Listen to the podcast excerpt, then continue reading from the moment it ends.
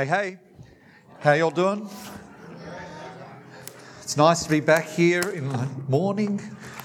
Normally, only get a gig at night. Um, um, I'd like to welcome everybody, join in the welcome to, uh, to you all, um, particularly if you're visiting with us today. I know that start of school holidays, we've got the kids in. Um, that usually means we also get a couple of visitors and a few people away. So if you're visiting with us today, I want to make you especially welcome. We'd love for you to hang around after the service, have a cup of tea with, with us, get a chance so that we can give us a chance to meet you um, and make you feel even more welcome. Um, as most of the regulars here in Wodonga would know, uh, we've been working our way through, uh, through um, sorry, let me go back.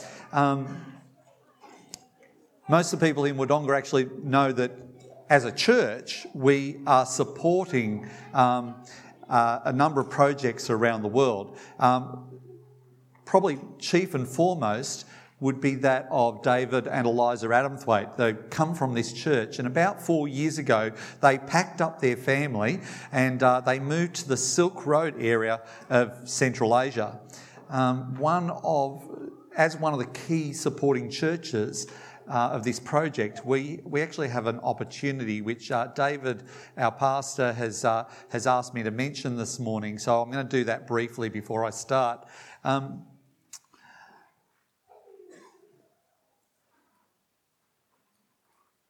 the people of the, of the Silk Road, or the K people of the Silk Road, they're also one of the most unreached people groups. There's almost no Christian people in that part of the world. And so David and Eliza and their kids, uh, Jude, Dustin, and Caitlin are part of a very small team, which also comprises a couple named Ben and Petra and their boys Bryce and Lachlan. Um, while they are, they are trying to reach the K people uh, with the good news of Jesus, they also need to be doing this in a, uh, in a uh, as part of the community there and uh, part of that, that culture.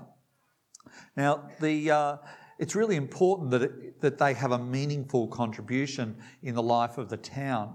Um, the, the Silk Road team have uh, developed three main projects in the last few years uh, which are helping them to build relationship and uh, acceptance within this community. So I thought I'd quickly mention those for you. The, the first one is actually a English school where both Ben, who's a teacher, and Eliza, with her background in, in journalism, are teaching English to those who want to go beyond the, the very basic English that they're actually taught in the local schools. Uh, so they get, they've got quite a lot of students, and they've actually got a waiting list for, for students of that school.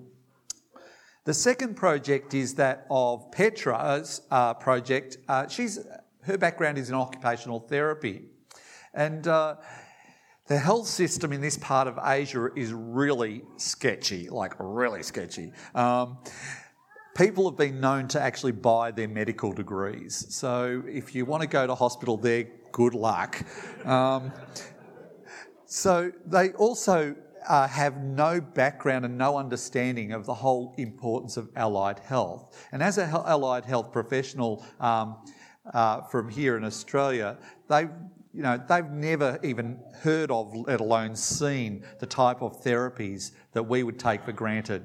Um, so uh, Petra has actually managed to track down throughout the whole, the whole region a number of other expat uh, uh, allied health professionals, mainly occupational therapists and physios, and she started this network to try and raise uh, awareness and the options for health therapies in that culture. And Petra herself, is, in particular, is working with a number of children who, um, in our community, with their, their disabilities, they would be really well engaged, they'd be at a normal school, that sort of thing. But in that culture, they're basically just left to lie on the floor, um, uncared for, unloved, and with no future. Um, and she's, so she's trying to work with, with parents and people in the community to help them understand that the disability doesn't have to mean that they are excluded from life. Um, the third project uh, is that which Dave has actually just recently started. And uh, with his background in agriculture and fabrication skills, uh, he is establishing a community workshop where he and other local men can work together to develop agricultural uh, machinery and other devices, and, and or where people can bring things to be repaired.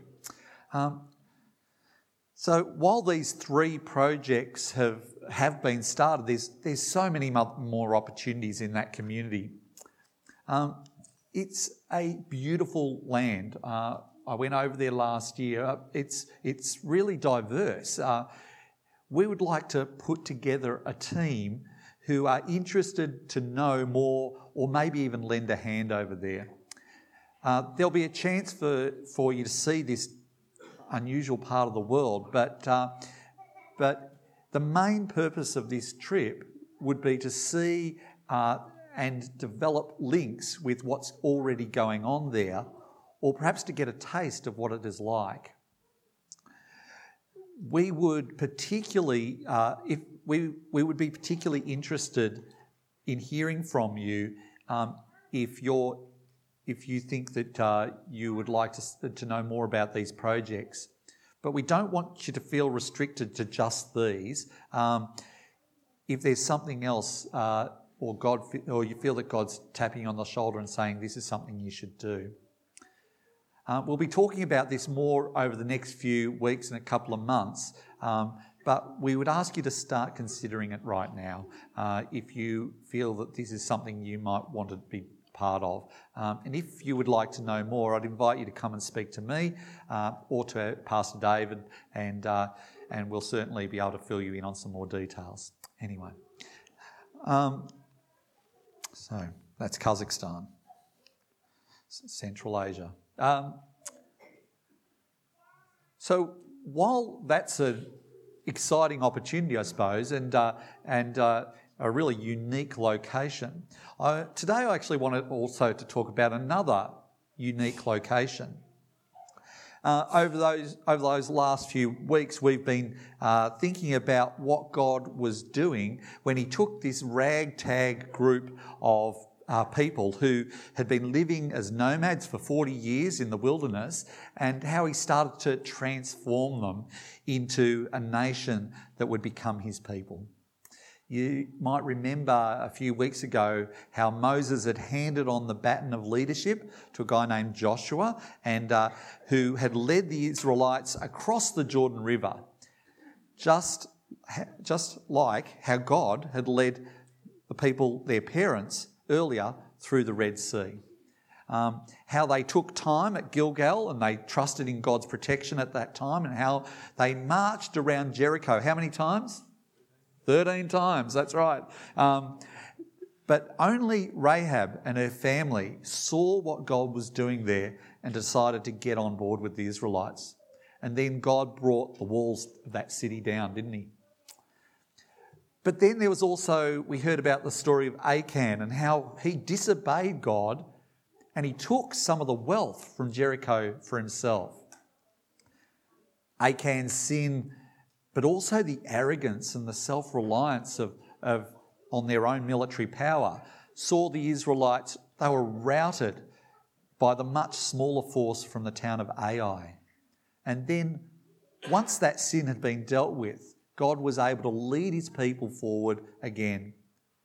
But this time, they overpowered the city of Ai and the leader who was standing against them. Do you remember all those stories? Great. Everybody's uh, coming along. Good. Now, this brings me to today's story. It's just six, six short verses. Um, but this is one of the most unique locations um, and important locations in Israel's history. And I hope you'll see why. So we've come to this area today uh, the, as the people of Israel march up, uh, and it's an area where there's two mountains and they dominate the landscape. There's a small valley in between, and uh, this little valley is incredibly significant. Some would actually argue that even today, that this little valley and these hills are actually the epicenter of worship to God, and it's not Jerusalem. You see, in this little valley, there is a little town, and it's called Shechem.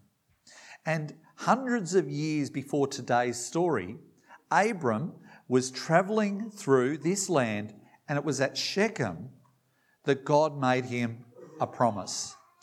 In Genesis chapter 12, verse 6, it says, Abram travelled through the land as far as the site of the great tree of Moreh at Shechem. At that time, the Canaanites were living in the land, and the Lord appeared to Abram and said, To your offspring I will give this land. So he built an altar there to the Lord who'd appeared to him. So it was here that the first altar to the Lord was built in the land that was promised to him. And then again in Genesis chapter 33, uh, if you read from 17 through to 21, Jacob also ends up building an altar in this same area. Um, it says there, there he set up an altar and he called it El Elohe Israel, and that means God, the God of Israel. So Jacob also saw this place as the place to worship God. In this little valley Jacob also dug a well. And years later, most of the Israelites were living down in, in Egypt. A small group of the daughters of Ephraim left Egypt, and where do you think they came back to in Canaan? They came back to this valley. They settled right here, right near Shechem. The people back in Egypt also knew that this was an important spot. This is the place where Joseph had gone to look for his brothers in Genesis chapter uh, 37. But his brothers had actually moved on. You see, if you know that story, they were no longer where their father expected them. They were no longer at the place of worship. It says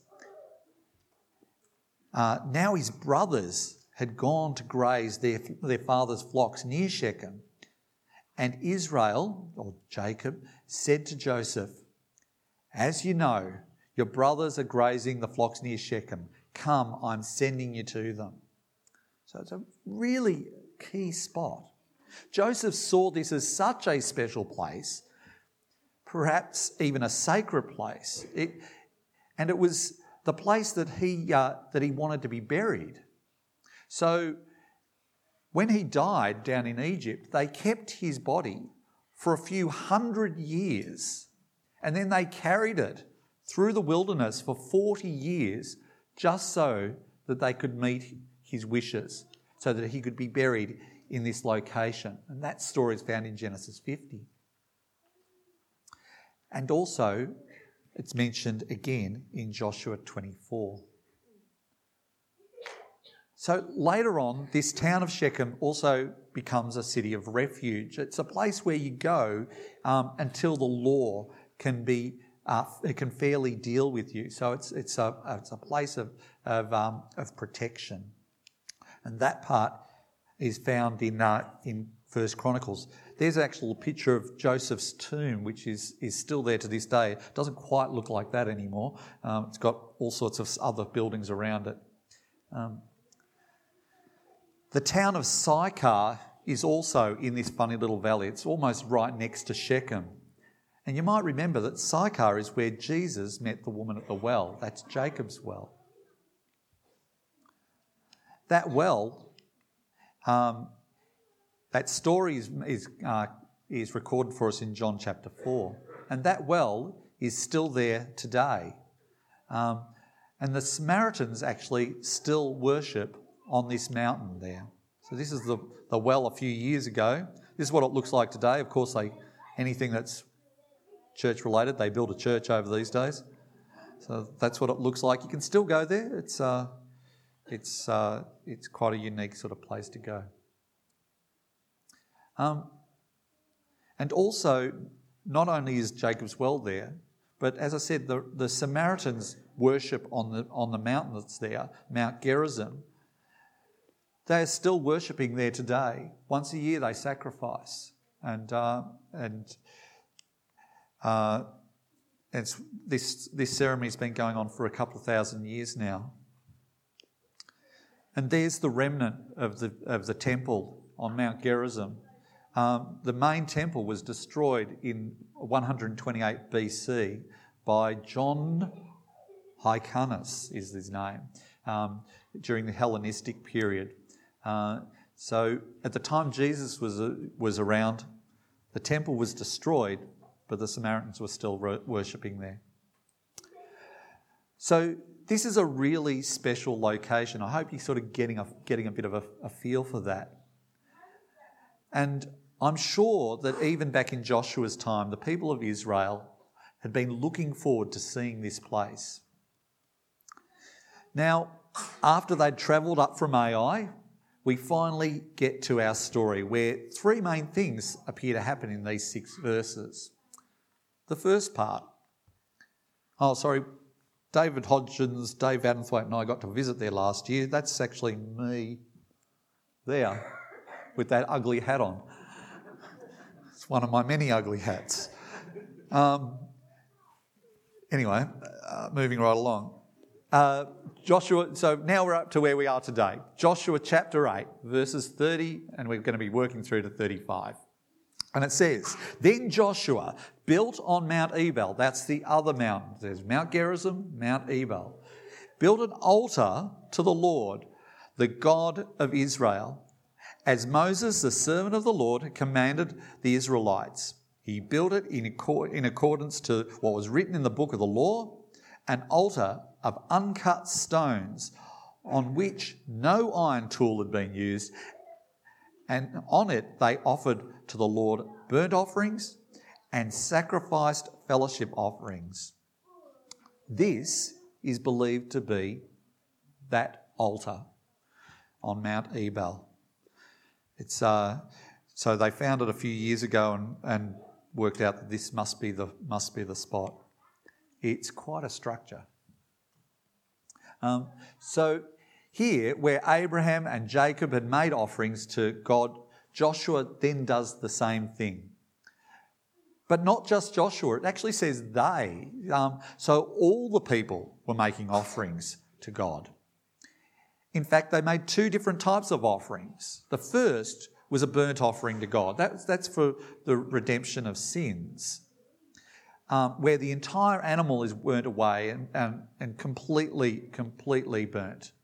The second is a fellowship offering, and, and this is, a, is an additional offering uh, above what they are expected. It's, it's not a compulsory thing, but it's one where they, they also are allowed to consume some of the meat, some of the animal that is, uh, is offered.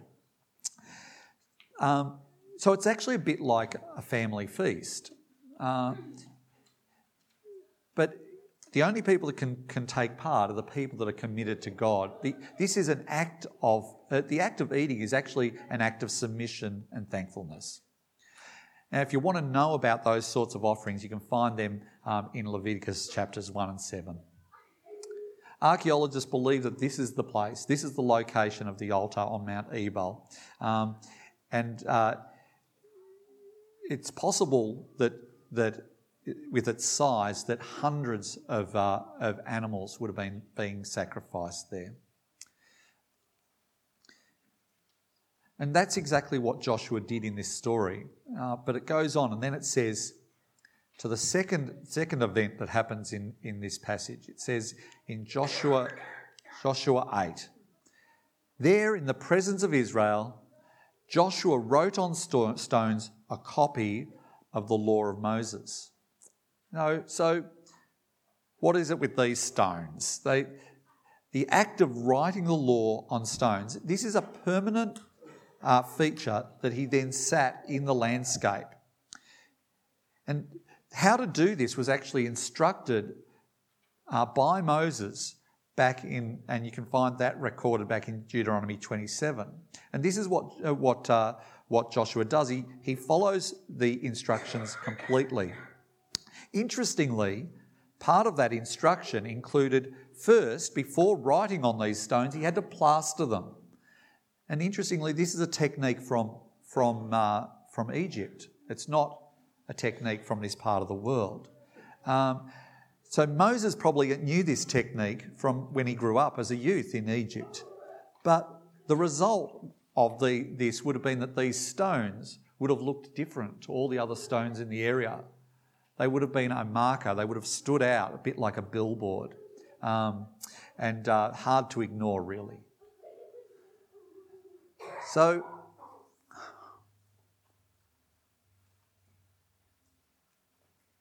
yeah, they would have been a unique feature in, in the landscape. So, Joshua writes out these laws for public viewing on these stones, and now it sits right there in the centre.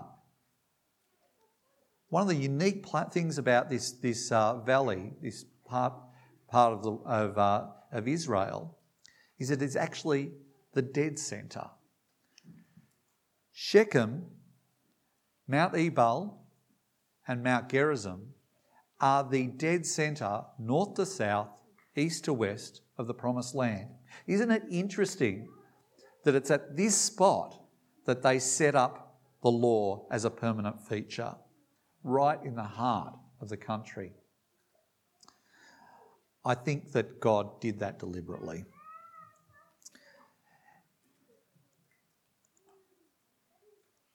And what, what do you think this law was that, Mo, that Joshua had to write out? Do you think it was just the Ten Commandments? You know, those Ten Commandments given at Mount Sinai, or maybe it was something else. It actually appears that it was much more. But rather than me tell you um, how it happened. Perhaps I'll get some of you involved today. Seeing we've got the kids here, um, bit of up on your feet action is always the way to go. I was going to use Joshua, Joshua Madamu, but he piked on me this morning. He reckons he's got laryngitis. So, Sam is going to be Joshua. Come on up, Sam. Joshua, thank you. So, Joshua, we are looking for somebody to represent the tribes of Israel. How many tribes of Israel were there? 12. We're going to need 12 people. Can anybody name them? Everybody goes silent. Pin drops. Okay. The 12 tribes of Israel Simeon, Levi, Judah, Issachar, Joseph, Benjamin, Reuben, Gad, Asher, Zebulun, Dan, and Naphtali. We need 12 people. You're going to have to be quicker than this, Joshua. We've got Judah. We need you, need you down the front here, please. Fantastic.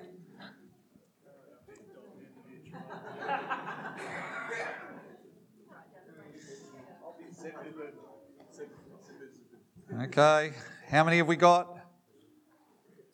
Everybody's look, not looking at not looking at Joshua, hoping that they'll be ignored. Okay. How many are we up to?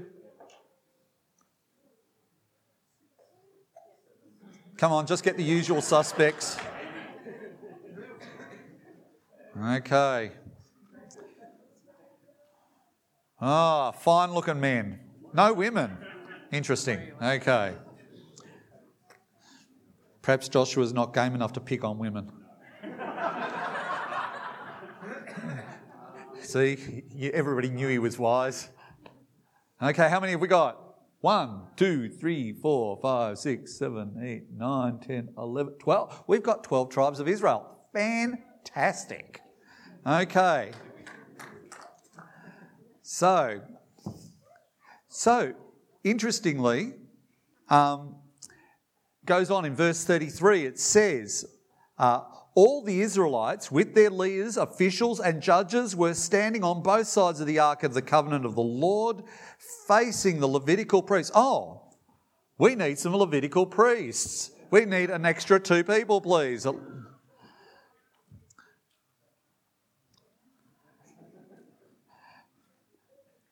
So they were facing the, uh, the Levitical priests were carrying the ark. Now the ark, if you don't know, was this big gold box that uh, that the the that uh, the Ten Commandments were inside. So were a couple of other bits and pieces, a bit of bit of manna and a bit of other things. So we need two people to hold my ark of the covenant. Fantastic, we're getting there. Okay, and it says both the foreigners living among them and the native born with it. Just a second. It's not just the 12 tribes of Israel, we've got foreigners there. Put your hand up if you're a visitor.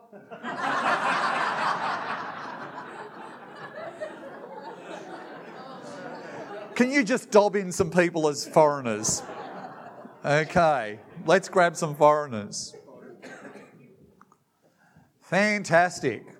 So it wasn't just the people of Israel. Who were these foreigners? Anybody got any guesses? Rahab was one and her family. Who else might have there been? Well, the actual fact was that the people had been moving through the land for quite a while. It wasn't just Rahab and her family that had joined in with the people of Israel. Other people had decided that they wanted to join in. And so it was a, it was a bigger group.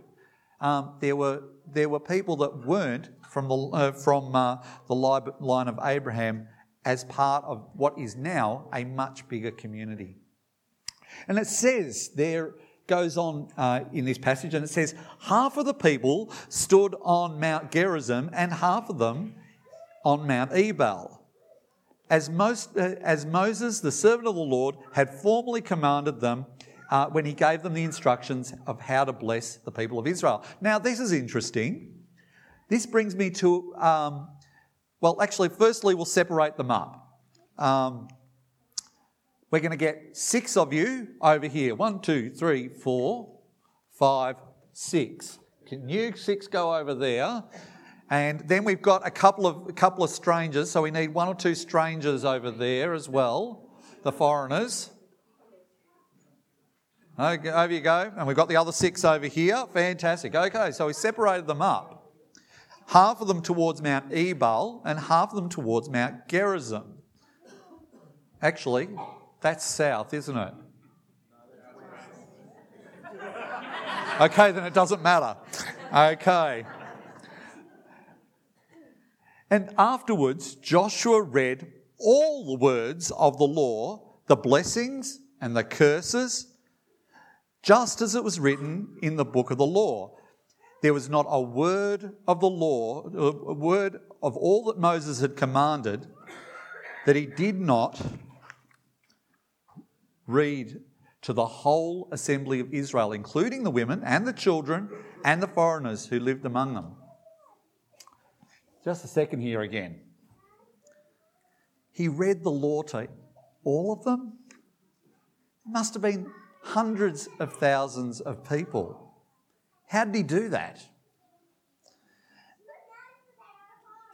Joshua wouldn't have had a microphone or a PA system, would he? Well, this brings me to one more unique feature of this place. On each side of this little valley, there is a scoop out of Mount Ebal facing a scoop out of Mount Gerizim. Mount Ebal was, the, was known as the mountain of curses, and Mount, e, Mount Gerizim is known as the mountain of blessings. These two scoops form two amphitheatres. Here's a picture of Mount Gerizim and Mount Ebal. Today, uh, there, you know, there's obviously a modern town in there, but the remains of Shechem are smack bang in the middle. And these are the two natural amphitheatres. And interestingly, it's been tried multitudes of times now. You can stand in the middle, and with a loud voice, you can be heard half a mile that way and half a mile that way a space big enough to hold hundreds of thousands of people. So we need our guys on our mountains. We need, just so happens that we've got five or six steps here. Can we get you guys distributed up here and you guys distributed up here? Fantastic. We're looking like what Joshua had to, had to deal with. Okay. So, a really unique location, isn't it? Um, so now I've lost my spot. There we go. Um, so we've got our people on our amphitheatres. According to the instructions in, in Deuteronomy 27, um, this is how this is where the law was read. So Joshua, we need you smack bang down here in the middle. And the people that were on Mount Gerizim over here, the mountain of blessings, and the people over here on Mount Ebal, or the mountain of blessings. that brings me to another point. There doesn't seem to be any reason why the two lots of tribes were set like, set like this, other than if you go back in the Bible, you can actually find the approximate sizes of these different clans, and when you look at it split like this, it's about even. So it wasn't that these tribes were cursed and these tribes were blessed, it's just that the population split evenly down this way. Um, so, according to Deuteronomy, Moses' instructions, uh, the whole of the law was read. Now, that whole of the law appears to be the book of Deuteronomy. That's the book that Moses had written, where he'd written all the instructions. So, Joshua, every time he got to a point where it mentioned a blessing, and we might have a blessing that Joshua can read out for us. If you fully obey God's laws, he will, uh, you will be blessed when you go out and when you come in. And all the people on the mountain of blessing would, would say, Amen. So let's try it. Amen. Fantastic. And then every time he mentioned a curse uh, uh, in the in the uh, in the in the law, um, we'd get a similar response. So let's have hear one of the curses that he wrote. Cursed is the man who leads a blind man astray. Uh, that's that's a pretty nasty thing to do. And they would all say, Amen. Fantastic. So, unique location. The complete law is read and, and, uh, and the whole community agree to what's in the law. Basically, they take the law onto themselves. Thank you so much for helping me out with the demonstration and for our, and for our, uh, our Levites down here.